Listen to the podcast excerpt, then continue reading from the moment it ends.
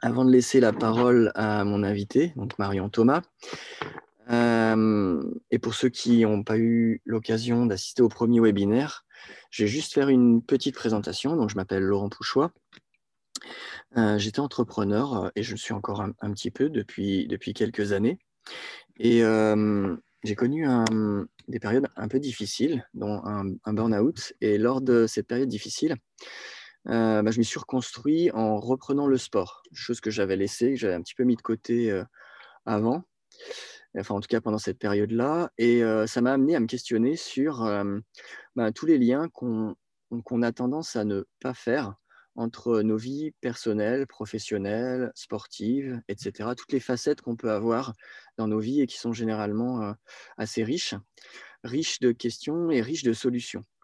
Et j'ai trouvé dans le sport ben, tout ce dont j'avais besoin pour me reconstruire des bases solides. Depuis, donc je suis maintenant coach J'accompagne des gens euh, à définir, à, travailler le sens qu'elles veulent mettre euh, dans leur vie, euh, quelle que soit la zone, et à se construire des terrains de jeu ben, agréables dans lesquels elles prennent du plaisir.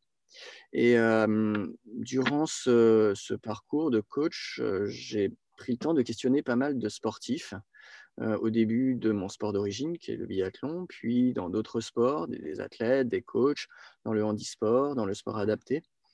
Et euh, je me suis rendu compte qu'il y avait une énorme richesse d'expérience. Et du coup, le but de, de, cette série de webinaires, c'est de vous proposer de rencontrer, de questionner des athlètes, euh, pour certains de haut niveau, pour d'autres avec des parcours peut-être un peu différents, et ben de, d'avoir l'occasion voilà, de, voir ce que ça peut vous apporter dans les différentes facettes de vos propres vies. L'idée étant jamais de se dire, bah voilà, euh, je vois des personnes qui ont fait ça, je vais faire exactement la même chose, mais plus de s'ouvrir à des questionnements, à des ajustements, euh, à une certaine agilité.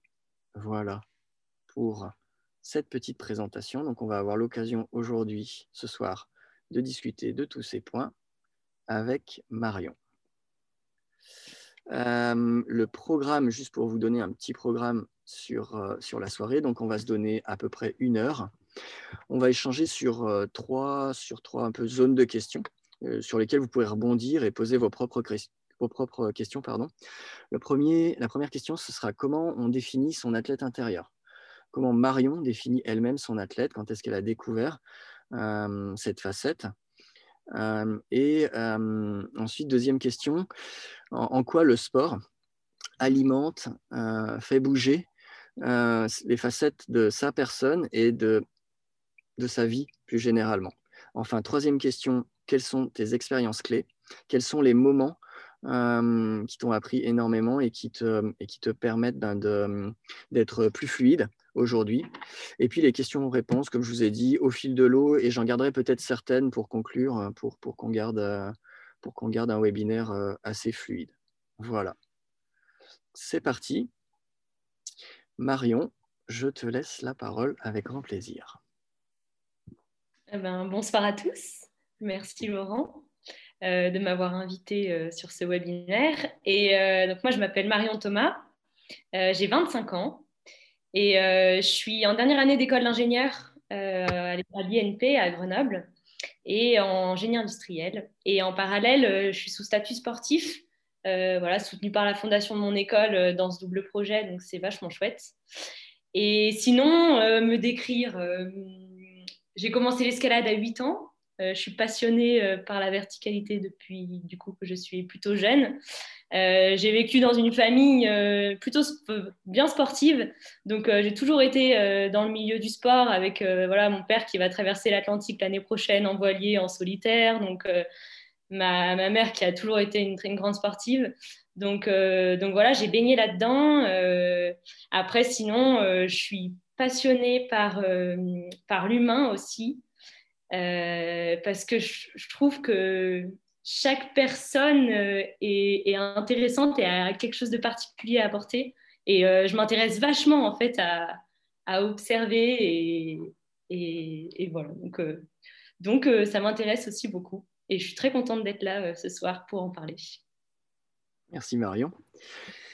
Du coup, on va commencer avec la première question. À quel moment de, ta vie et ou de ta carrière sportive euh, tu as ressenti cette notion d'athlète intérieur et quels sont les mots que toi, tu as envie de mettre là-dessus?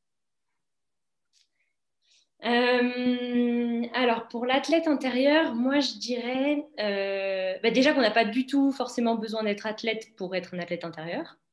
dans le sens où je dirais que c'est une notion qui est hyper personnelle euh, pour moi, l'athlète, en fait, euh, ça résonne un peu comme, euh, je dirais, de, l'amélioration, en fait, vouloir s'améliorer, vouloir réfléchir un peu à toutes ces choses pour, pour progresser.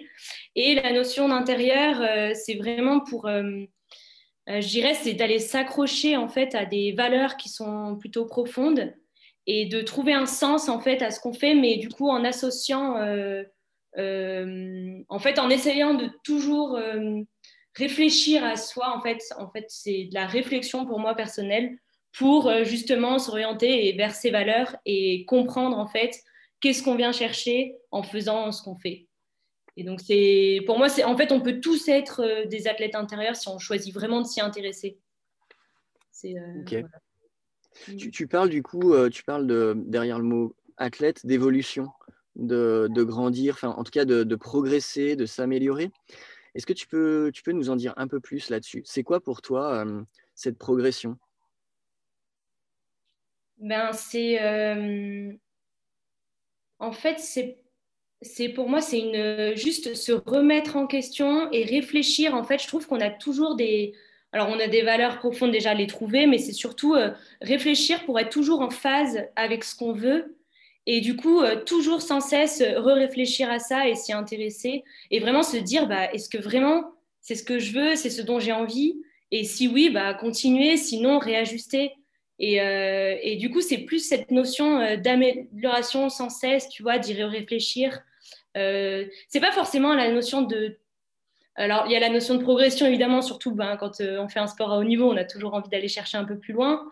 Mais de manière générale, dans la vie, je, dirais plutôt euh, juste que ce soit toujours assez juste, tu vois, et qu'on reste euh, honnête avec nous-mêmes, mais sans forcément vouloir toujours faire plus, consommer plus, aller dans le, tu vois, dans augmenter en hiérarchie, etc. Ça, ça me parle moins, mais c'est plus être toujours en connexion avec ça, avec ses valeurs perso. Je dirais que c'est la question du sens, en fait, de, toujours euh, s'assurer qu'on va dans le bon sens, dans le sens qui nous parle à nous-mêmes, c'est ça? Oui, complètement. Complètement. C'est euh, ouais, ouais, exactement ça. Mm.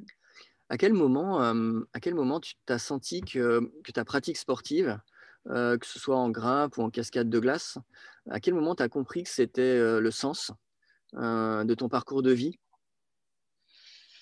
Et euh, ah ouais, c'est assez étonnant parce que en fait, j'ai toujours fait de la compétition et toujours euh, grimpé aussi dehors. J'ai fait les deux. Euh, mais mais c'est marrant parce que la notion d'être de faire la compète pour être premier, de faire la compète pour gagner, ça m'a jamais trop résonné.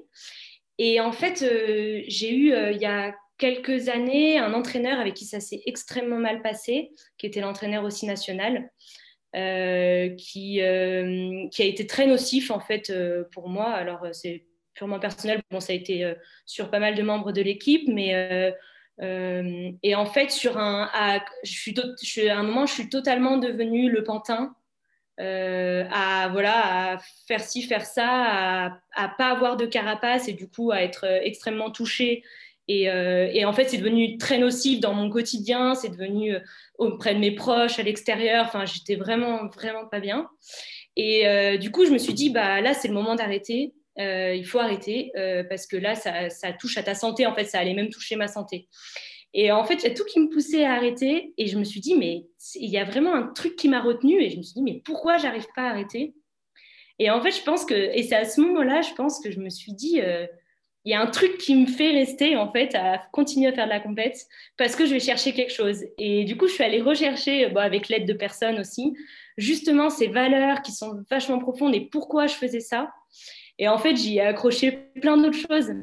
Et, euh, et, du coup, ça m'a fait revenir sur le circuit euh, et, euh, tout éclater en plus l'année d'après. Enfin, c'est à chaque fois une progression encore les années suivantes. Et donc, c'est vraiment ouais, je dirais que c'est ce moment-là, là où c'est, du coup, euh, comme dirait Christophe, c'est un peu dans le vide que l'on crée. Et là, là c'était vraiment un gros vide et, et ça m'a fait le remplir de plein de belles choses. Et du coup, euh, du coup ouais, je pourrais presque remercier cette personne-là aujourd'hui, finalement. Mais euh, du coup, voilà, ouais, c'est un peu un moment de. Pour moi, la, la compétition, c'est un peu la, de la libération. C'est c'est aller où je peux tout m'autoriser. Du coup, je suis complètement débridée en fait de tous les codes qu'on me dit de pas forcément trop montrer, machin. Et en fait, je suis débridée à ce moment-là et j'ai juste mmh. à, faire, à être, tu vois, instinctif en fait sur le moment et à tout lâcher. Et, et c'est super agréable et c'est ce que je vais chercher à chaque fois. Mmh. C'est un petit peu ce qu'on appelle, ce que ce qu'on peut appeler les motivations profondes, c'est-à-dire souvent on croit qu'un athlète il est forcément motivé par la compétition. or la compétition c'est un type de motivation profonde. Il y en a cinq qui se manifestent avec différentes déclinaisons. Il y, a, par exemple, je me souviens d'un athlète qui me disait qu'il il est en équipe nationale, il court sur des coupes du monde et dans son sport, et il m'expliquait que lui, il n'est pas motivé par le fait de gagner. Ça ne veut pas dire qu'il ne gagne pas, ça ne veut pas dire qu'il y a des moments, l'envie de victoire n'est pas là, mais en fait, ce qu'il dit, ce qui le motive, lui, c'est quand il passe euh, en bord de piste et qu'il voit les autres l'encourager, les gens sourire, des gens qui le connaissent ou, des gens juste qui le supportent. Et en fait, juste de voir des visages d'autres personnes euh, s'éclairer euh, par rapport à sa performance, ben en fait, c'est un peu à ça qui carbure. C'est pour ça qu'il fait de la compétition la victoire, c'est le bonus. Euh, et c'est chouette. Et voilà, et, il a fait des podiums, etc. Mais, mais ce n'est pas son moteur principal. C'est un peu dans la vie, c'est un peu pareil quand on travaille, quand on fait un métier. On peut faire ce métier avec l'envie d'être le meilleur dans, sa profession. On peut le faire avec l'envie d'aider d'autres personnes. On peut le faire avec l'envie de faire sourire d'autres personnes, de donner des émotions positives, etc. Il y, a une certaine variété de, de motivation. Ouais, je suis totalement d'accord avec toi. Et en fait, euh, euh, du coup, je voudrais presque rebondir sur la notion d'athlète intérieur dont tu parlais euh, juste avant, parce que finalement, athlète intérieur, ça ne veut pas forcément dire avoir des motivations qui sont eux, que intrinsèques, en fait. Ça peut être pour moi des motivations extérieures, comme tu viens de dire, mais le tout, c'est juste qu'elles aient un sens pour toi et qu'elles te, te, paraissent justes et qu'elles te paraissent euh, voilà, en adéquation avec ce que tu veux à ce moment-là. Et autant demain, euh, ça ne te correspondra plus et t'arrêteras. Enfin, rien ne t'empêchera d'arrêter. Euh, mais oui, oui, non, mais je suis totalement d'accord. Après, voilà, ça veut dire, ça veut pas dire que je vais sur une compétition pour trier des pâquerettes. Hein. J'y vais pour forcément, tu as, envie de, envie de réussir. Hein. Mais, c'est vrai que les, ce qui, ouais, ce qui te pousse vraiment et ce qui te fait aller chercher un peu dans les tripes, c'est autre chose, ouais. Hmm. ouais c'est intéressant. Ok. Si tu devais, si tu devais le résumer en, deux trois mots, en deux trois en quelques mots clés, pour toi, le sens de, faire de la cascade de glace, comme tu le fais aujourd'hui en compétition, c'est, tu mettrais quoi comme mot? Euh, Juste en mots, euh, je dirais vibration. Euh, ouais, que ça me fait vibrer. Je dirais bah, libération et, euh, et danse. Ok. Mm. Ok. Danse. Est-ce que tu peux nous préciser danse un petit peu? Et mm, ouais, parce que j'ai, mm, je recherche un. En fait, j'adore. Euh, je pense j'aime vraiment la vie. j'aime tout ce qui est en mouvement, tu vois. J'aime euh, le fait de, ouais, que les corps soient en mouvement, que les, les choses qui, ouais, le, mouvement et la danse me parlent beaucoup. Euh, pourtant, j'en fais pas, mais je rêverais d'en faire. Mais, euh, mais c'est euh, voilà, à chaque fois que je suis pas bien, je vais aller danser. Et en fait, pour moi, la compétition, c'est aussi un instant T, un moment où bah voilà, faut avoir le flow et, tu danses sur le mur, quoi. Et c'est vraiment juste toi avec le mur et un espèce de une fluidité, tu vois, et une gestuelle où tu es toujours en mouvement. Donc, donc ouais, ça me parle vachement. Ok. Juste pour compléter, justement pour faire un peu des liens, et puis on, va y venir avec ma prochaine question. Euh, dans la vie, en dehors du sport, c'est un peu pareil. Si on se met pas, tu es d'accord pour dire que si on ne se met pas au clair avec euh, le sens dans lequel on veut aller, on a toutes les chances de rencontrer des choses compliquées. Est-ce qu'il y a un moment, toi, où, et mmh. peut-être on, va encore leur parler plutôt sur l'aspect sportif, un moment où, où tu as vraiment perdu le sens, où tu t'es dit, ben, là, en fait, je suis en train de faire des choses parce que j'étais sur ma lancée, mais finalement, elles n'ont plus vraiment de sens pour moi. Mmh, ouais, je pense que. Euh, alors, pour donner un exemple, euh, euh, je dirais. Je dirais, ouais, il y a par exemple une étape de Coupe du Monde en, Suisse où, où j'ai un peu dérivé, je pense, intérieurement à plus faire parce que ça me faisait vibrer et à oublier en fait euh, vraiment pourquoi je faisais ça. Et du coup, à trouver un autre, enfin, un sens qui était biaisé en fait, qui était avec euh, euh, l'envie de résultat, de plaire aux autres, surtout de surtout de pas décevoir les proches, de qui étaient venus en plus exprès pour pour l'événement. Donc peut-être des, des, choses extérieures qui ont un peu anéanti à ce moment-là où j'ai oublié en fait le sens et bah, du coup c'est pas vraiment une dérive de sens mais du coup c'est plus euh, je me suis orientée là-dedans et au d'un moment je me suis dit non non mais là c'est plus du tout la bonne direction et du coup euh, de réajuster après euh, après souvent souvent c'est mon peut-être ma santé qui me parle je me blesse ou, j'ai une petite blessure ou je suis malade ou et qui me fait me dire que là il y a un truc qui va pas et qui est pas dans le bon voilà qui est pas où ça vibre pas et du coup je réajuste quoi. Je me pose la question à ce moment-là. Ok. Alors c'était pas dans mes questions mais du coup je vais prendre quand même quelques secondes. Je trouve c'est vraiment intéressant ce que tu ce que tu nous racontes sur euh, ton corps.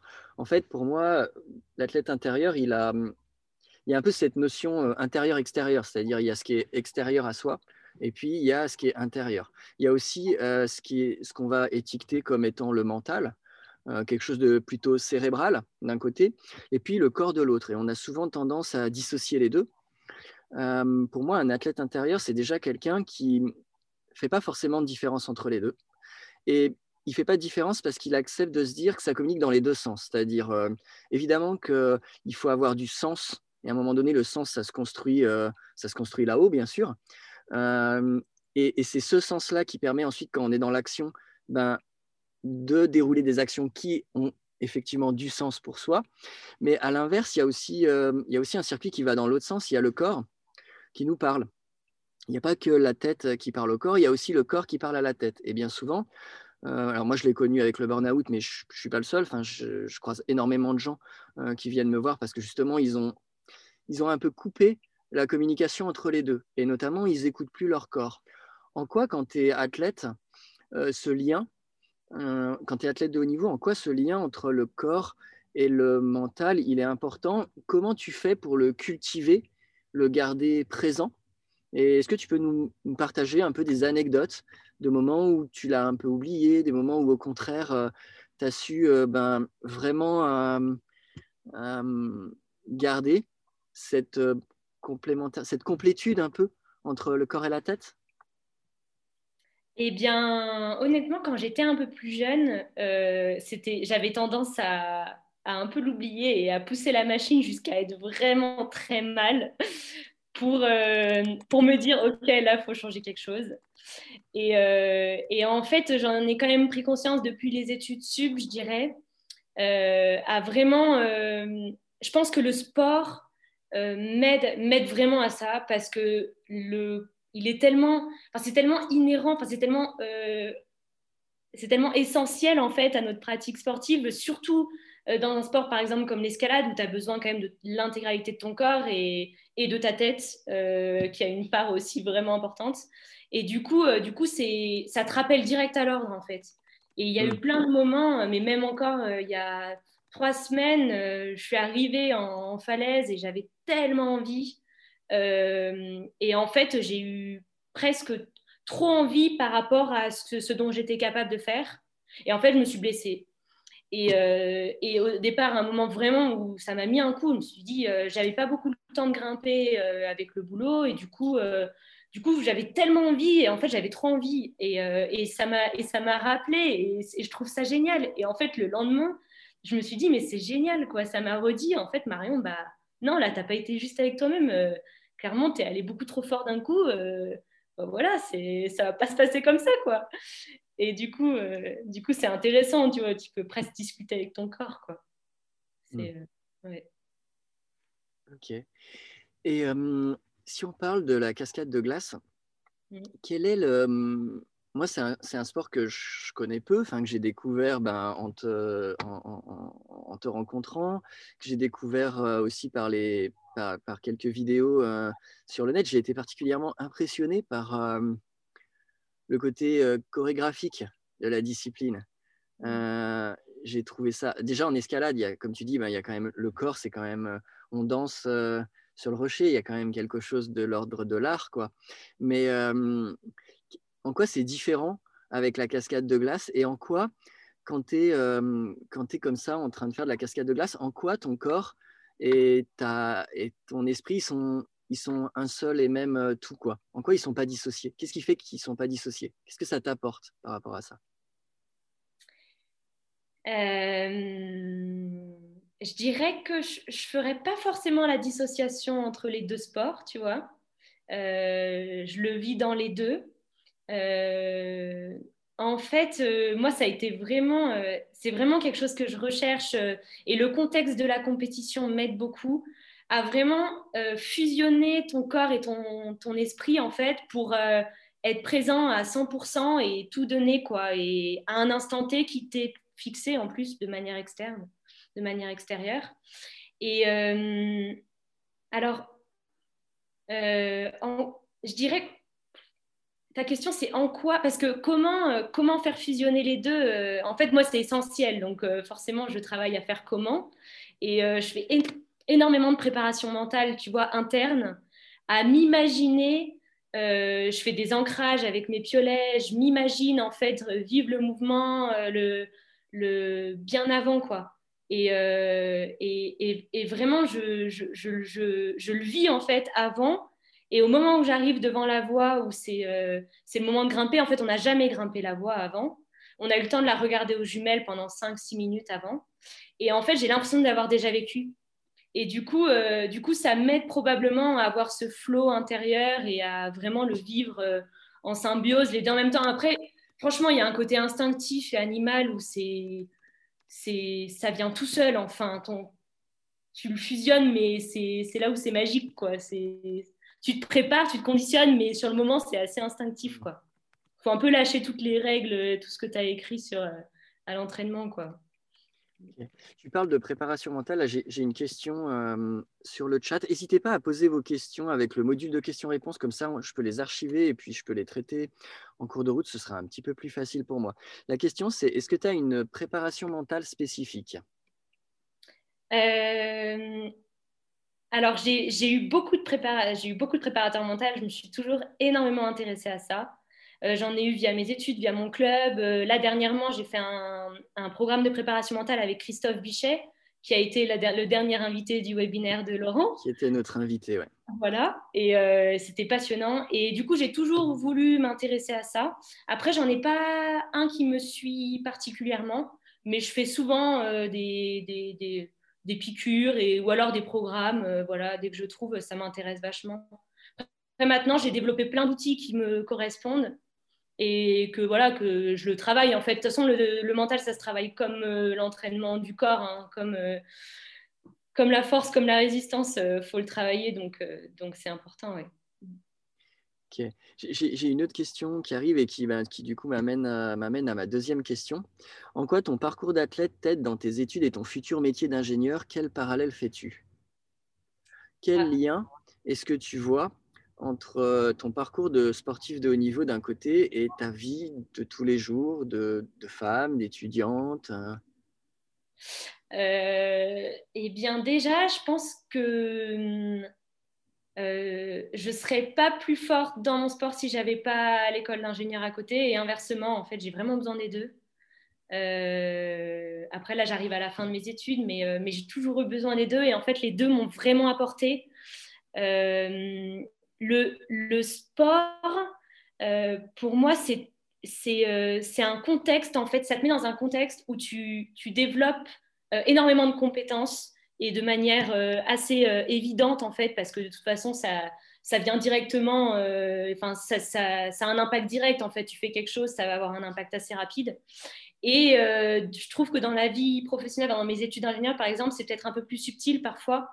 et du coup, de les voir dans le sport, bah, je les translate directement dans mes études, enfin, je me prépare à un examen, euh, c'est pareil qu'à une compétition. Quoi. C'est, euh, du coup, euh, c'est, pour moi, c'est, les deux vont extrêmement bien ensemble. Et comme la vie professionnelle avec, avec le sport.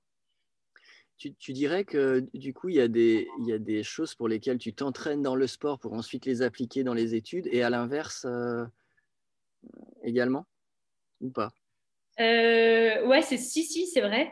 Euh, je pense que je vis des choses dans l'un que je translate dans l'autre et à chaque fois j'en apprends un peu de chacun. Euh, après, je disais que j'ai besoin des deux parce que, parce que ça me fait un équilibre aussi et ça me permet de... Euh, en fait, j'ai besoin d'une part intellectuelle et d'une part où je bouge et je suis en action. Et du coup, ça, ça se complète super bien pour moi. après, en, en, choses spécifiques que je retrouve dans les deux, bah, la gestion du temps déjà. Euh, de toute façon, euh, pour un... quand on fait les deux déjà en parallèle, on est obligé de, gérer son temps et de s'organiser. En plus, euh, on est souvent un peu tout seul, enfin tout seul. On est plusieurs à être sportifs en parallèle, mais très peu quand même par rapport à la promo de manière globale. Du coup, on est un peu décalé tout le temps. Et du coup, faut voilà, faut, l'assumer pleinement et, gérer son temps et de manière efficace donc, euh, donc ça, c'est vachement intéressant. Et je dirais, du coup, bah, inhérent à ça, c'est le, switch entre chacun, chaque, euh, chaque pôle, en fait. J'avais un préparateur mental à, à l'INSA quand j'avais fait ma prépa à Lyon qui me disait, euh, voilà, Christian Ramos, il s'appelle. Il me disait, tu as plusieurs bulles. Donc, c'est ta famille, tes amis, le sport, le milieu professionnel. Et en fait, quand tu es dans l'une, ben, faut être à 100% dans l'une. En fait, si tu penses à l'autre, eh bien, en fait, tu vas pas être à fond dans l'un et du coup, tu vas être à moitié dans l'autre. Du coup, tu vas, après, tu vas avoir vite des regrets. Après, c'est pas toujours facile hein, de, le faire, mais rien que d'y penser, ça te met dans, voilà, quitte à faire moins longtemps de l'un si tu as besoin de faire de l'autre, mais, euh, mais vraiment d'essayer de switcher, quoi. Ok. J'ai plein de questions qui arrivent euh, pour toi. Donc, euh, la, première, c'est par rapport à ça, est-ce que tu as le même état d'esprit quand tu es à l'entraînement qu'en compétition? Et si oui, comment le transformes-tu en énergie positive pour la compétition? Moi, j'ai envie de la compléter en disant, et pareil, dans la vie de tous les jours, est-ce que tu as le même état d'esprit tout le temps? Et, comment, tu capitalises dessus? Alors, Franchement, j'aimerais avoir euh, le même état d'esprit qu'en compétition tout le temps. Euh, parce que c'est vraiment un endroit où je me sens euh, extrêmement bien et vraiment moi, en fait. après, bah, merci Charlotte pour cette, cette question, c'est intéressant. moi, je dirais que j'ai... Non, j'ai pas le même état d'esprit à l'entraînement qu'en compétition. parce que déjà, c'est pas forcément les mêmes niveaux d'énergie. Enfin, en fait, je trouve que c'est aussi lié au niveau d'énergie, euh, l'état d'esprit. Euh, et il n'y a pas, besoin, en fait, euh, je trouve c'est intéressant de pas forcément avoir le même, en fait. alors, alors faut que ce soit, faut qu'il y ait un fil directeur et que bah, toujours tu sois connecté un peu à, voilà, à ce que, ce que tu veux vraiment, mais mais c'est pas le même niveau d'énergie, c'est pas le même, c'est pas la même optique, tu veux pas la même chose. Euh, après, euh, comment le transformer en énergie positive? Bah, Du coup, moi, la difficulté, c'est plus à l'entraînement qu'aux compétitions. Donc, c'est assez intéressant ta question parce que c'est souvent l'inverse auquel on pense, même pour les examens ou pour les, conférences ou pour, pour les, réunions, euh, les présentations. Bah, moi, c'est plus du coup avant à l'entraînement que c'est un, peu plus, un peu plus compliqué sur la longueur. Mais comment le transformer? Bah, C'est une bonne question. Je pense qu'il faut il faut toujours se dire, OK, comment je l'ai vécu, qu'est-ce qui a marché, qu'est-ce que j'ai mis en place pour que ça marche? Et euh, voilà, et l'appliquer dans les autres facettes euh, euh, à chaque fois, essayer de, essayer de mettre en place les petits outils et, juste y penser, quoi. ça peut te remettre déjà dans une bonne optique. Pour, pour compléter, moi je dirais par rapport, enfin en tout cas, pour faire le parallèle entre le sport et la vie de tous les jours, c'est le sport si tu es, si en compétition tout le temps, c'est un peu, pour moi, c'est un peu ce que tu dis. Si tu, si tu te mets en mode, en état d'esprit de compétition tout le temps, tu vas tirer euh, sur une partie énergétique de ton corps, de ton mental très spécifique. Et, euh, si tu l'épuises à l'entraînement tous les jours, quelque part, c'est comme, si, c'est comme si tu fais des séances de vitesse. Tu es un coureur à pied, tu fais des séances de vitesse tous les jours. Et ben, quand tu arrives au moment de la compétition, en fait, tu n'as pas travaillé ton endurance, donc, tu n'as pas travaillé tes autres zones d'énergie, euh, tes autres réserves. Euh, tu les as pas mis dans les meilleures conditions possibles. Et quelque part, euh, au moment où il y a vraiment, parce qu'en fait, la compétition, c'est juste en fait le moment où il y a de l'enjeu, quoi. Et ça, il y en a dans tous les jours, on a ça. il y a de l'enjeu quand on va devenir un jeune papa ou une jeune maman. il y a de l'enjeu quand on passe un examen. Euh, il y a de l'enjeu quand on fait face à une mauvaise nouvelle, par exemple euh, liée à sa santé ou peu importe. En fait, des, moments d'enjeu, il y en a tout le temps. Et si on ne travaille pas euh, toutes nos réserves d'énergie en amont, en s'entraînant, eh ben, on ne peut pas être au top et on ne peut pas être bien, entre guillemets, dans l'expérience qui va se présenter à nous. Quoi. Pour moi, c'est un peu le parallèle par rapport à, ce que tu dis que, voilà, que, je, voulais, que je voulais partager. C'est que on n'a pas une seule réserve d'énergie et on n'a pas que, euh, que ce qui se passe en compétition. Quoi. Hmm. Bah, je pense qu'il faut être, euh, juste, en fait. Il faut s'adapter à ce, qu'on, ce qui est demandé. Euh, comme tu dis, la compétition, il y a un certain enjeu, il y a quelque chose qui t'est... Qui, voilà, il faut, il faut adapter en fait ton niveau d'énergie, ton état d'esprit à la situation. Et, et je trouve c'est, c'est ça qui est aussi qui est intéressant. Moi, je suis un peu partisante, euh, un peu PME, euh, partisan du moindre effort. En fait, c'est un peu essayer, par exemple, si on l'assimile à de l'escalade, c'est euh, essayer de forcer le moins possible sur chaque mouvement pour aller le plus haut possible.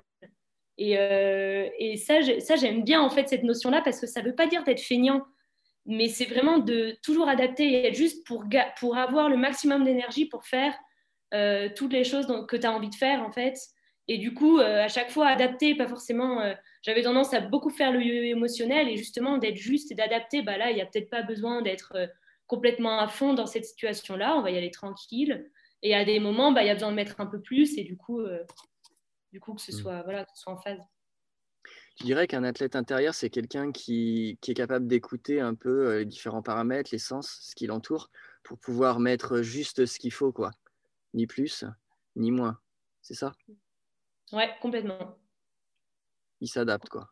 Il ou elle s'adapte. Ouais, je pense, ouais. Après, tu peux, tu peux vouloir mettre euh, beaucoup d'intention et d'énergie à un moment, et, et si c'est ton choix, euh, enfin, c'est très bien. C'est juste que, enfin, c'est voilà, ça, ça, ça, va bien, quoi. Mais c'est juste qu'on a, on a quand même un niveau d'énergie euh, qui est, qui est, qui est pas infini dans ta journée. Et, mm. euh, et, du coup, il faut, faut, aussi jouer avec ça et l'utiliser à bon, à bon escient. C'est un peu notre carburant quand même. Tout à fait. Une autre question. Il y, a, pas mal de questions qui se sont accumulées, ouais, donc je vais essayer d'en prendre quelques-unes. Comment gères-tu une défaite, un passage à vide dans ton sport et dans la vie de tous les jours? Ah, Grande question. Comment tu gères l'échec quoi? Ouais. Eh bien, bah, j'ai une phase de moins bien, euh, évidemment, une phase, euh, une phase euh, un peu difficile où je ne suis pas forcément très bien. Mais en fait, plus j'apprends et plus je me dis que c'est important de passer par cette phase-là et d'accepter en fait d'être triste potentiellement à un moment, d'être voilà, d'être énervé, d'avoir de la colère ou quoi que ce soit, de l'accepter parce que du coup, ça permet de switcher plus vite. Et du coup, après cette phase qui est plus ou moins longue selon les personnes et selon la situation, euh, en fait, c'est vraiment d'essayer de réfléchir à pourquoi ça s'est passé comme ça. Et euh, derrière, il faut rebondir. Qu'est-ce que finalement, presque retourner un peu tes perceptions si tu as été très triste, se dire, bah, en fait, qu'est-ce que ça m'a apporté de bien? Et, euh, on finit toujours par trouver, mais, moi, les plus mauvaises expériences que j'ai vécues, maintenant, presque, je les remercie. quoi. Et euh, après, ça met du temps, et puis c'est pas, ça vient pas toujours, mais c'est vraiment euh, trouver le positif en fait. Qu'est-ce que ça t'a fait changer? Qu'est-ce que ça t'a appris sur toi Et sur les autres et sur comment gérer avec tes relations avec les autres ou avec les choses. Et du coup, tu, tu grandis forcément, tu évolues.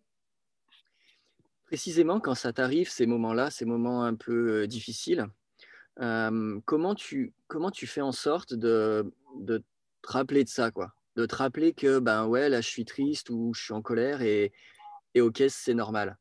comment tu fais? Parce que c'est pas toujours évident, on est tous humains, on est tous pareils. A posteriori, ben, je dis pas que c'est facile a posteriori, mais c'est sûrement plus facile que sur le moment. Donc, comment tu fais sur le moment pour garder ça en tête? Que ce soit dans le sport ou peut-être un truc dans le sport ou, dans la vie de tous les jours, quoi, peu importe. Ah ouais, ça peut être dans la vie de tous les jours, c'est pareil en fait, c'est exactement pareil. C'est juste que euh, bah, c'est toujours pareil, le sport me permet de le vivre aussi et du coup de l'adapter dans la vie de tous les jours plus facilement. Euh, moi, ce que je, pense que je euh, vraiment je, mouline un peu euh, et, je revis la chose en fait. Et du coup, euh, je fais vraiment l'effort de redécortiquer ce que j'ai vécu et de me dire bah voilà à quel moment j'ai pas bien réagi ou à quel moment ça s'est passé comme ça et pourquoi et finalement est-ce qu'en face c'était pas plutôt enfin voilà l'attitude de la personne en face comment elle était peut-être ou, ou un échec un échec d'une voix par exemple bah, mon état d'esprit avant, comment j'étais dedans, enfin vraiment de décortiquer. J'ai besoin de cette phase-là pour comprendre.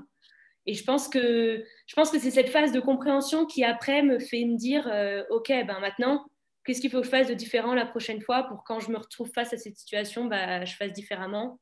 Et en fait après ben je trouve des choses, euh, je trouve des choses positives et, ça repart. Mais euh, voilà, cette phase, elle est toujours difficile hein, d'accepter, d'avoir. Euh, en plus, souvent, enfin, ça paraît super dur et sur le moment, tu te dis c'est pas surmontable des fois et en fait, euh, tu finis toujours par, euh, par avancer. Ça met juste un peu plus, ça dépend, un peu plus ou moins de temps. Mais moi, c'est vraiment une phase d'intériorisation et de, de décortication. Décortiquage, je sais pas comment le dire, mais. un, moment où tu décortiques, on va dire. ouais, ouais, et puis je me rappelle aussi pourquoi je suis là, quoi. Est-ce que vraiment. Euh, il y, a, plein d'autres choses quoi, euh, qui sont importantes à, à, mon quotidien et tout. Est-ce que c'est vraiment aussi important de laisser autant de place à cette chose-là alors que finalement, euh, il y a plein d'autres choses à côté mais... Tu dirais que, que c'est plus facile de, justement d'être à l'aise dans ces moments-là quand, quand globalement, ce que tu es en train de faire, ça a du sens, quoi. Même si tu rencontres l'échec, mais que, mais que autour de, de, cet échec que tu rencontres, le contexte dans lequel ça se passe, c'est juste sensé pour toi. Et du coup, mmh. et du coup ça se passe mieux. Alors que quand il n'y a, a, pas de sens, c'est plus déstabilisant ou, pas? Euh, Franchement, je ne sais pas si j'ai vraiment fait des choses où il n'y avait vraiment pas de sens. Euh, du coup, j'ai pas d'exemple, ça me parle pas comme ça. Euh, j'ai toujours, j'ai toujours essayé de réfléchir à vraiment trouver un sens euh, aux choses, même si ça peut être des trucs des fois, mais des sens, voilà, ça peut être un peu farfelu, quoi. tu peux trouver un plaisir juste super simple de quelque chose, tu vois, et ça te donne un sens à ta chose. Enfin, des exos de force, par exemple, que je déteste faire, bah juste euh, d'avoir des chaussettes sympas, euh, ça me donne un sens à l'exercice. Enfin, tu vois, euh, des fois, tu peux du sens ou d'avoir un petit yaourt après que tu aimes trop. Enfin, des fois, tu cherches, voilà, tu te crées un peu du sens aussi sur certaines choses. Quoi. Ok. J'ai une question de Marie Granier. Bonjour, merci pour ce témoignage. Quelle est l'importance de l'environnement familial ou amical pour cultiver son athlète intérieur? C'est euh, extrêmement important. Euh, je pense que c'est super important d'être dans, dans un environnement qui est sécurisant et euh, pour pouvoir le développer. après, il faut aussi le créer. Et, et, pour moi, ouais, je pense que c'est important aussi de le, le, provoquer. En fait, de voilà, s'il y a des s'il y a des amis qui qui sont pas forcément en phase, bah, voilà, de, peut-être euh, des fois mettre un peu euh, en retrait des choses, euh, même des fois la famille un peu en retrait pour après mieux revenir à un moment où c'est plus en phase. Et... Mais il faut provoquer aussi les choses. Enfin, faut pas attendre, je pense qu'il ne faut pas attendre que ça, que ça vienne tout le temps et puis aussi donner un peu de, de nous pour que à l'extérieur ils comprennent ce que tu vis. Ça, c'est vachement difficile, je trouve. pour avoir vécu à chaque fois, on vit des saisons en fait euh, complètes de, voilà, de novembre à mars, on fait 10 étapes internationales euh, dans les plus grosses saisons. Et du coup 10 pays quoi. Et, euh, et du coup on vit des moments euh, hyper intenses et parfois euh, loin de nos proches aussi.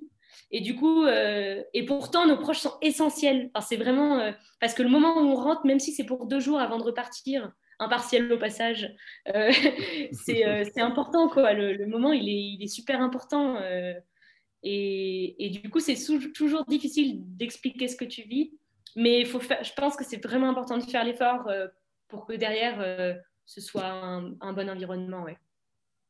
Ok. Euh, j'ai une autre question. Es-tu meilleur à l'entraînement qu'en compétition? Ça, c'est ma petite maman, ça. oui, Emmanuel Thomas. Euh. Et eh bien, on ne peut pas savoir puisque c'est pas les mêmes voix et qu'à chaque fois c'est des voix différentes. C'est difficile à dire parce qu'il y a des moments en entraînement où on a un peu euh, quelque chose des fois de fou qui se passe et on va puiser dans des réserves euh, euh, voilà, où on a un peu envie de vomir, la tête qui tourne, enfin on va puiser super loin. et il y a des moments en compétition où on vit un flot de dingue et, ça nous transcende complètement. je ne saurais pas répondre à cette question. je pense que la compétition m'a toujours transcendée et fait vraiment libérer. Du coup, forcément, je pense que je suis je suis dans mon environnement en compétition. Après, euh, après à l'entraînement, voilà, ça, ça, se travaille, mais, mais, mais j'ai eu des moments où, ouais, où, je me sentais aussi bien que, que dehors. Après, je n'ai pas tendance forcément à comparer euh, tout le temps, mais, mais c'est intéressant comme question. Je ne saurais pas répondre. Quelle est la partie de jeu pour toi dans ton escalade de tous les jours? Ah, c'est la base. C'est la base. Euh, moi, je pense que même la vie, enfin de tout, dans, nos, dans nos, boulots, euh, j'aimerais qu'on joue aussi. Euh, c'est le ludique. Euh, en fait, c'est tout de suite la notion de plaisir pour moi et, c'est vraiment important. Après, c'est toujours essayer de trouver des, petites nouveautés, des choses un peu ludiques. c'est vraiment, enfin ouais, moi, c'est vraiment essentiel cette partie de jeu. Mm. Mm. Après, je ne veux pas toujours jouer, sinon euh, c'est. J'ai besoin quand même d'une part un peu, euh, un peu carrée et un peu sérieuse, mais pour voilà, pour me recentrer. Mais sinon, ouais, c'est important. Après, ça dépend. Ouais, ça dépend peut-être ce qu'on met derrière le mot jeu, quoi. Parce qu'on peut faire des jeux euh, très sérieux, très structurés. On peut faire des jeux très libres, quoi. Ça peut prendre plein de formes. Mmh. Le jeu, ça reste quand même le plaisir, quoi. Enfin, derrière, c'est la notion de, de plaisir, quoi. Ouais. Ouais, et puis même, euh, enfin là, même là, la compétition, on parle de la compétition, mais c'est un jeu, hein, c'est pareil. Hein. C'est euh, comme, euh, comme même en cours, des fois, s'il y a, voilà, si on a un projet avec, avec d'autres personnes et qui, voilà, il faut le tourner un peu sous forme d'un, d'un jeu. Quoi. Après, ouais, c'est vraiment une approche, je pense, c'est une façon de voir les choses. C'est juste de quelle manière tu le regardes. Ok, c'est la perception que tu as des choses, quoi, surtout. L'état d'esprit, quelque part. Ouais, ouais, ouais, je pense, ouais. Ok. J'ai une question de l'ami. Le plaisir est-il important pour toi et utilises-tu un curseur de plaisir, entre guillemets? Ouais, bien vu l'idée de curseur. Euh, carrément, c'est super intéressant. Euh, ça peut même être un peu une alarme euh, pour moi. S'il n'y a plus de plaisir, franchement, je, suis nulle. Mais je pourrais m'entraîner, mais je pourrais m'entraîner des heures, deux fois plus qu'aujourd'hui. si j'ai pas le plaisir et les petits yeux qui pétillent avant d'aller grimper, euh, ça ne marchera pas. Donc, euh, donc oui, euh, c'est super important. Et, et comme, comme dans le milieu professionnel, je pense que c'est pareil. De, mmh. voilà, d'avoir ce plaisir-là. Ouais. ouais. je pense qu'il faut vraiment se, y penser à, à, mettre un petit curseur le soir, à dire, OK, il en est où mon curseur? Et s'il est un peu bas, trouver un peu des choses à renouveler pour, pour le faire remonter. J'aime bien ta notion de à la fois de curseur et d'indicateur, c'est-à-dire ça va dans les deux sens. C'est quelque chose qu'on peut positionner par nos actes, par notre état d'esprit, notre manière d'être, de voir les choses, d'un côté, mais c'est aussi quelque chose euh, qu'on, alors c'est peut-être pas le bon mot, mais qu'on surveille entre guillemets quoi. C'est quelque chose qui nous dit des choses. On, le bouge, on, acte, mais, mais c'est aussi un, aussi un feedback quoi. Ouais, et puis même ça peut te, en fait, ça peut être euh, en, anticipation en fait presque avant d'arriver à quelque chose où, par exemple, ton corps te parle, comme on parlait tout à l'heure, ou, une blessure ou une maladie, ou même un truc où tu n'es pas bien, et ben mm. peut-être que le curseur, il peut t'aider à te dire euh, Oula, mais attends, euh, je ne m'étais pas rendu compte, euh, en fait, il n'est pas très haut là. Et ben, qu'est-ce qu'il faut que je rectifie tout de suite, quoi, pour que direct ça se remette dans, dans le rail et plus, ouais, euh, même en prévention, quoi. C'est, quand même super intéressant, effectivement, cette notion-là. Merci, l'ami. je pense pas que ce soit l'ami, le, nom, je sais pas. Question suivante. Euh, je, vais essayer d'égrener encore quelques questions, puis après, peut-être, on, passera, on passera à, l'autre question. La suivante, la mienne. tu as parlé d'un entraîneur nocif. Quelle est l'importance de la relation entraîneur-athlète dans ton sport? Qu'est-ce qu'un bon entraîneur pour toi? Quelle est la relation entraîneur-athlète et, et qu'est-ce qu'un bon entraîneur dans cette relation entraîneur-athlète? Et, moi, j'aimerais te, la, j'aimerais te la mettre euh, un peu au-delà aussi du sport, dans les relations entre les gens qui nous entourent et qui, quelque part, nous entraînent, entre guillemets, au quotidien, nous permettent de franchir des paliers. Ça va au-delà de, au-delà de juste l'entraîneur sportif. Quoi. Mmh. Ouais, complètement. Euh, alors, euh, c'est assez marrant parce qu'en fait, dans la place d'un entraîneur, euh, par exemple, vis-à-vis d'un athlète, moi, je trouve qu'elle a une part extrêmement. Enfin, elle a une place qui nous est très chère. c'est presque une relation de couple, mais sans l'amour, quoi. Et, en fait, on, on, va se confier nous, on, vit quand même un peu des yo-yo émotionnels. Hein. voilà, on apprend à les gérer, mais on le vit quand même. Et du coup, il y a des moments où on est très bas et des moments où on est très haut.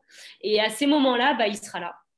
Et en fait, euh, du coup, c'est là où ça peut être très nocif parce que du coup, c'est peut-être des moments où on a un peu nos failles aussi, où on, où on laisse peut-être transparaître un peu des choses.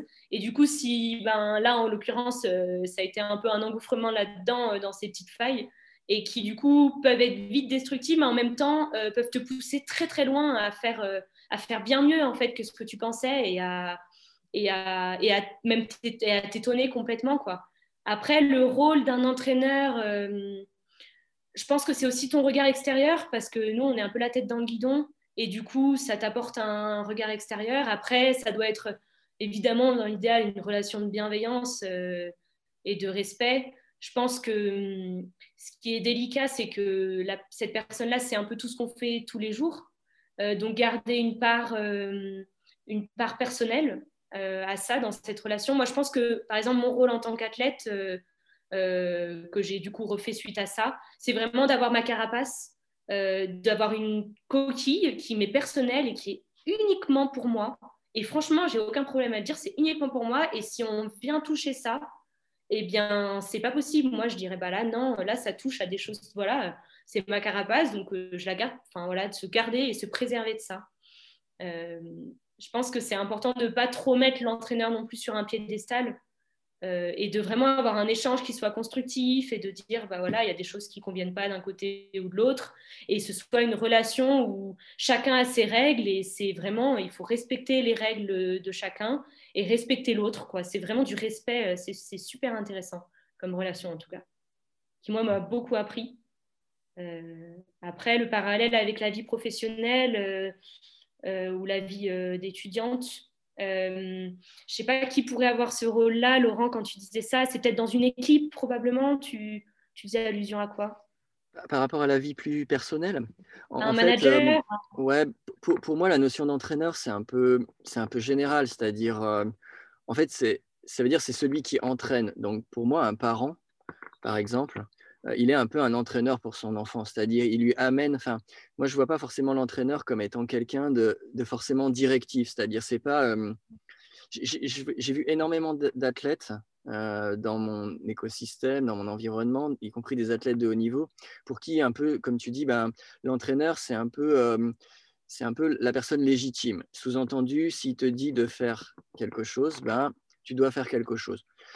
Moi, je vois ça comme un peu différent. Euh, je pense que le premier entraîneur de l'athlète, c'est l'athlète lui-même. C'est-à-dire, il n'y a que lui qui a accès à tous les paramètres. L'entraîneur, il a accès à des paramètres extérieurs, donc une partie des paramètres. Et je vois plus l'entraîneur comme étant quelqu'un qui t'amène un terrain de jeu, un peu comme un adulte vis-à-vis d'un enfant. Il ne va pas faire à la place de l'enfant. il ne va, pas, va pas forcément être directif et lui dire tu dois faire comme ça parce que lui, il ferait comme ça en tant qu'adulte, en tant que parent. Mais ça ne veut pas dire que son enfant va le faire de la même façon, ça ne veut pas dire qu'il va le faire au même moment. Enfin, voilà, il y a plein de choses qui, peuvent se passer, qui sont liées au fait que chaque individu est différent euh, de l'autre. Et du coup, l'entraîneur, pour moi, c'est plutôt quelqu'un qui crée un environnement adéquat pour que la personne progresse. Euh, c'est ce que, quelque part, c'est ce que fait un enseignant, en tout cas, c'est ce qu'il devrait faire. C'est ce que fait un parent, euh, en tout cas, c'est ce qu'il essaye généralement de faire, euh, etc. Du coup, cette relation et cette posture d'entraîneur, en fait, on la retrouve partout, tout le temps. Quoi. On est soi-même entraîneur pour mmh. des autres. Quoi. Je ne sais pas, du coup, toi, comment mmh. tu, comment tu vois mmh. ça dans ta vie en dehors du sport?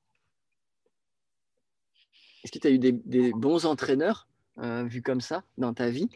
Des gens qui t'ont permis de t'élever euh,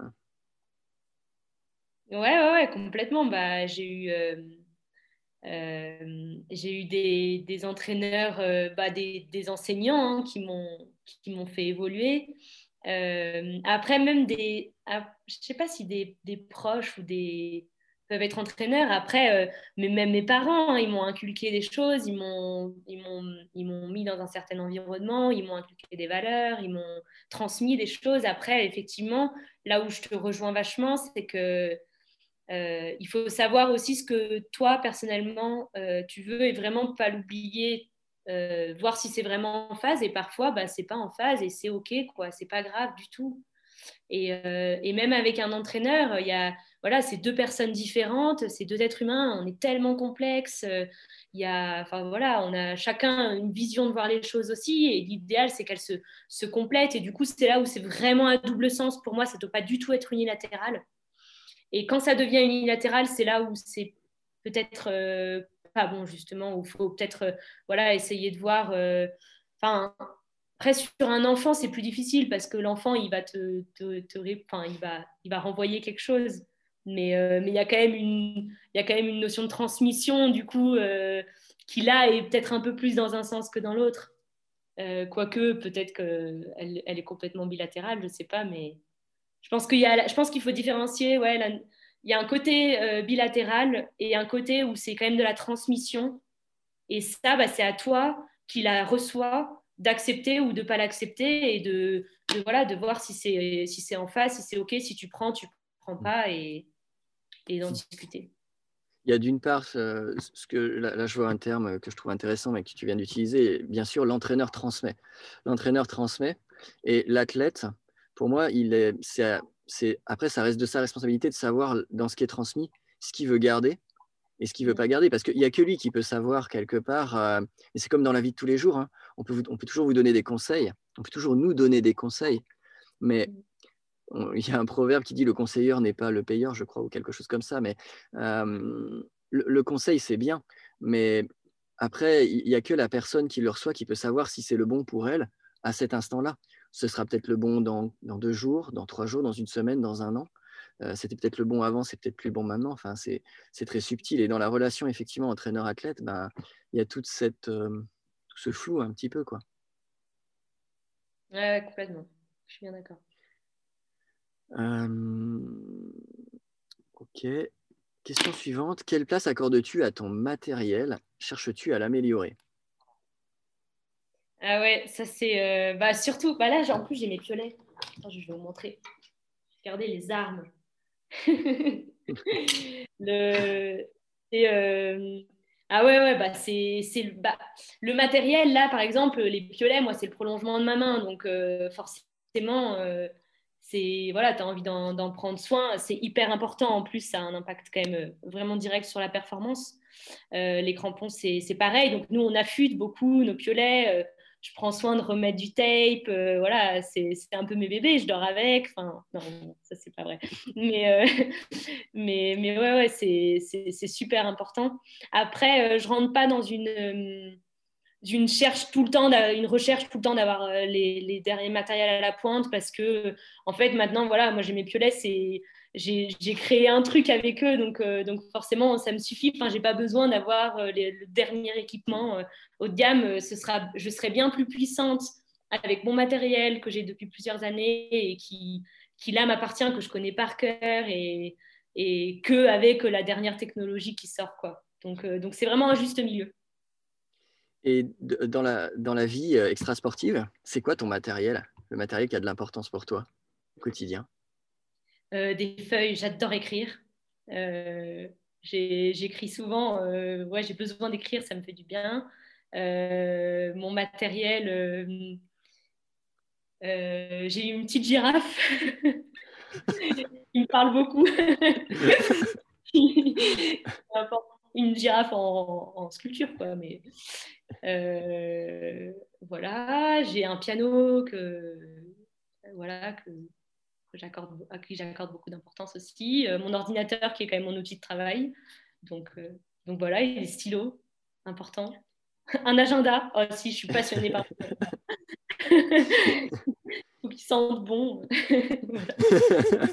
Quelque part, tu as un peu les mêmes relations avec ton matériel de tous les jours qu'avec ton matériel sportif, quoi. Euh, ouais, si, si c'est vrai. C'est vrai que, ouais, c'est vrai que, ouais, ouais, complètement, complètement. Ok. Euh, question suivante, une seconde question si c'est possible, ou plutôt un avis. Est-ce que la confiance en soi se nourrit de l'athlète ou est-ce que l'athlète qui entretient la confiance en soi? Les deux. Euh, les, deux, je pense. Euh,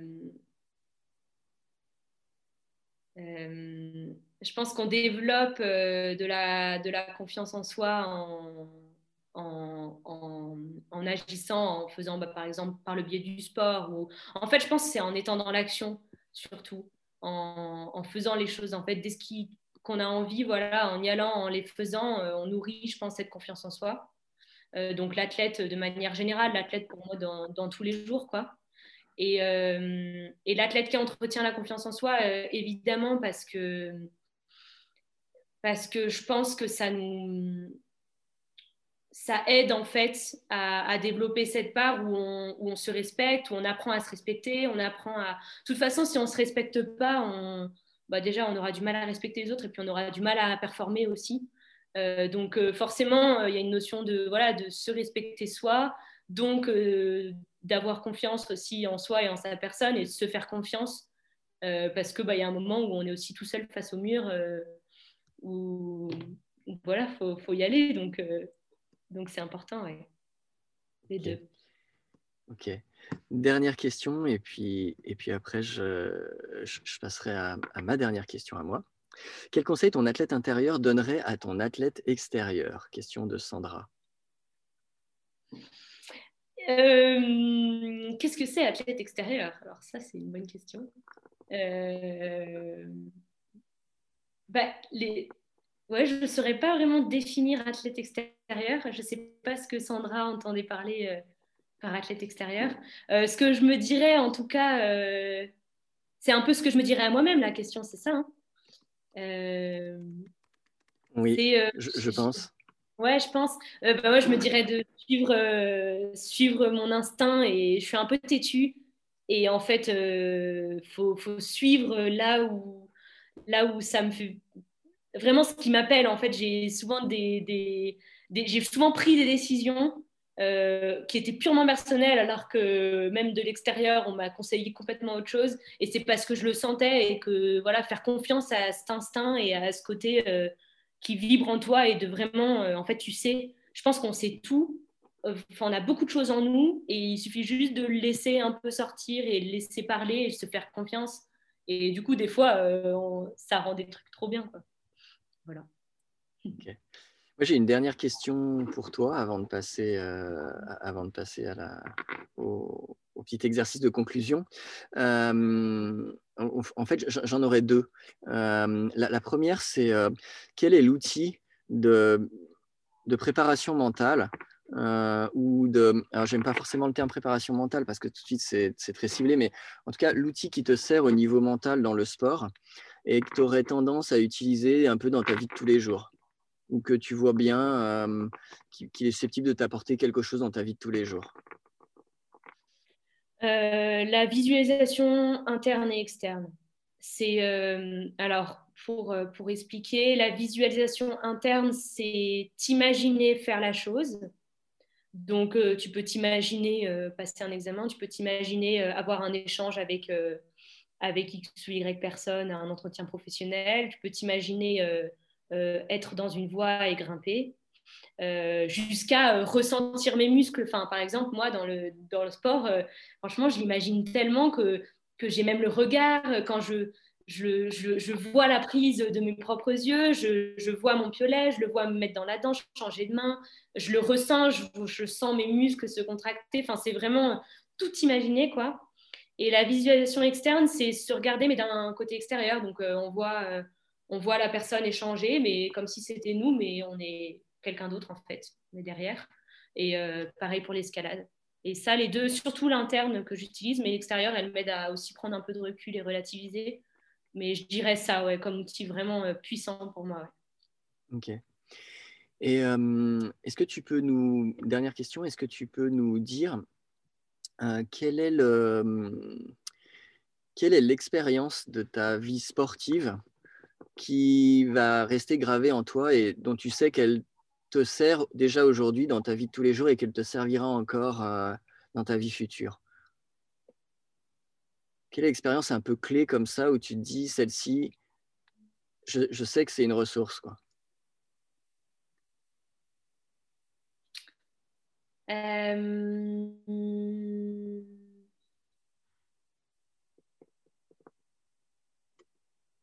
Alors, une expérience comme ça, c'est intéressant comme question.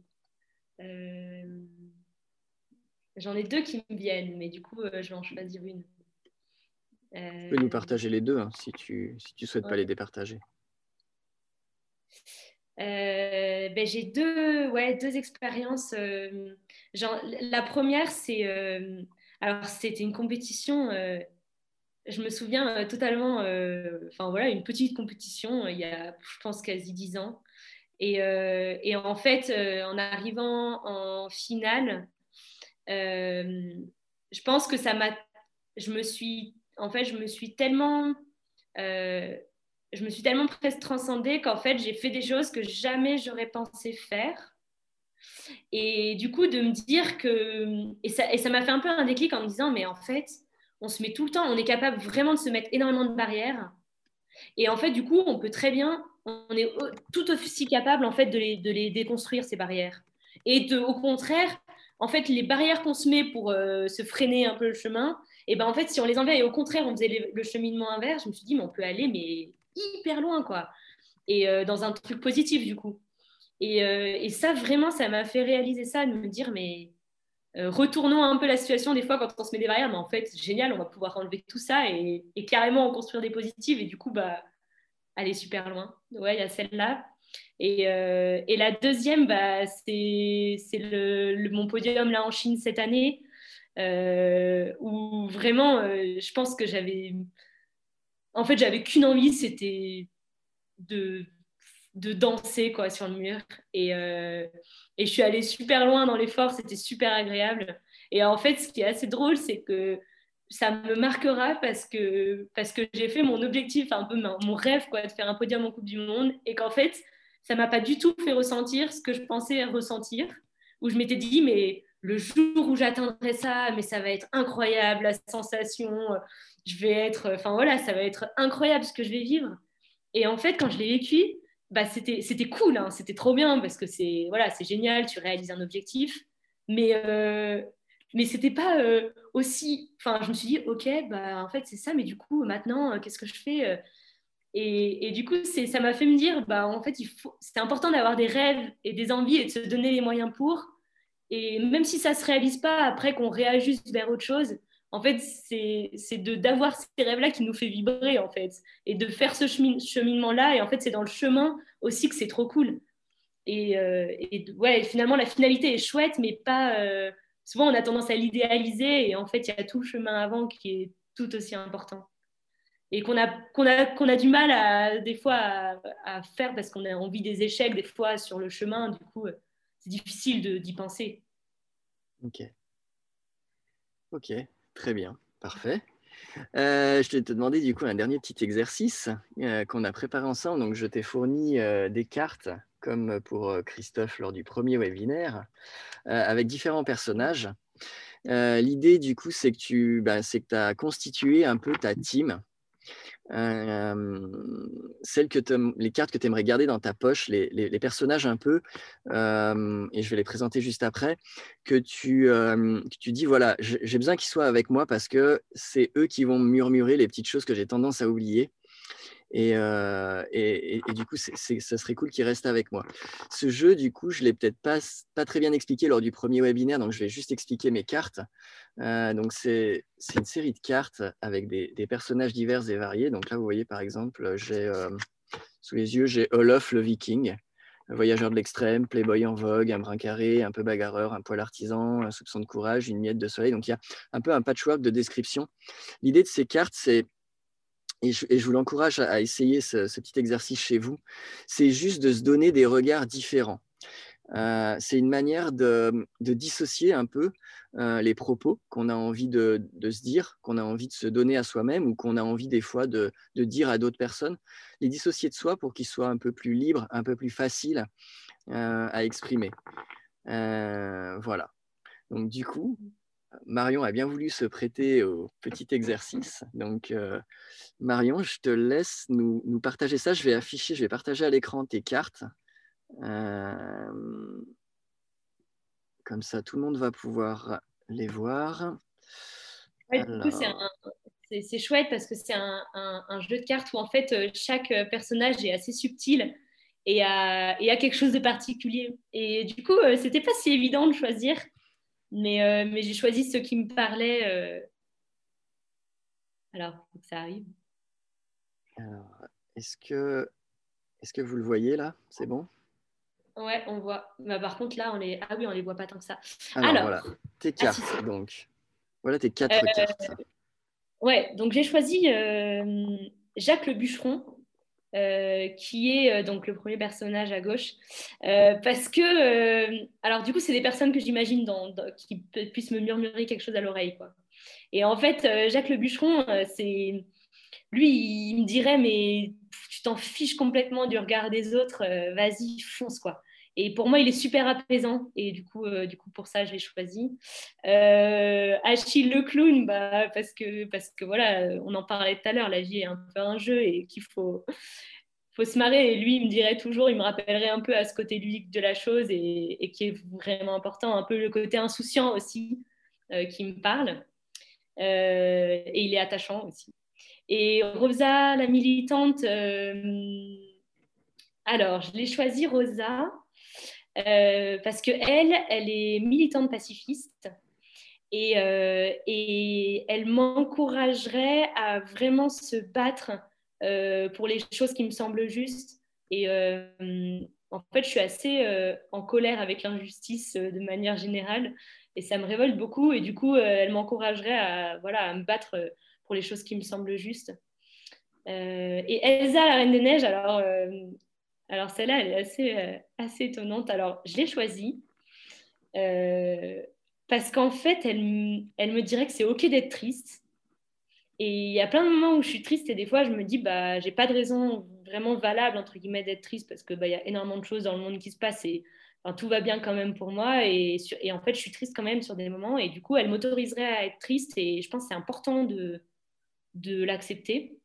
Et euh, elle a aussi un côté un peu, euh, euh, un peu maladroit qui, me parle. Voilà. Ok. Ok. Très bien. Bon, ben, on arrive à la fin de cette, de cette soirée. Donc, déjà, merci à toi, Marion, de t'être prêté au jeu. J'espère bah, que tout le monde a pu apprécier a pu apprécier la richesse de tes expériences, la richesse de tes analyses. Euh, pour ceux qui veulent retrouver les graines d'humain, euh, quelques personnes m'ont dit euh, la dernière fois, c'était sympa, mais, mais on ne sait pas où les trouver. Donc, ben, vous pouvez les trouver. En fait, vous pouvez tout trouver sur le site de Facette. Donc, le livre, le livre que j'ai écrit, Moment, dans lequel, dans lequel il y a pas mal de concepts liés à la notion d'apprivoiser son tête intérieure qui sont développés. Vous pouvez trouver également les graines d'humain et vous pouvez trouver la description des deux programmes d'accompagnement que je propose.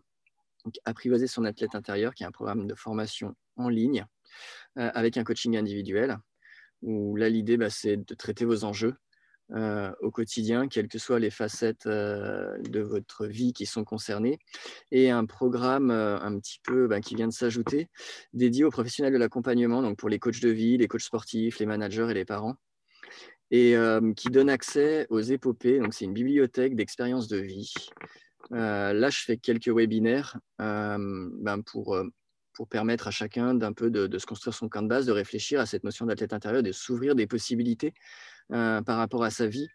Euh, mais au-delà de ça, j'ai un peu compilé euh, des expériences de vie d'athlètes de haut niveau, de coach, etc.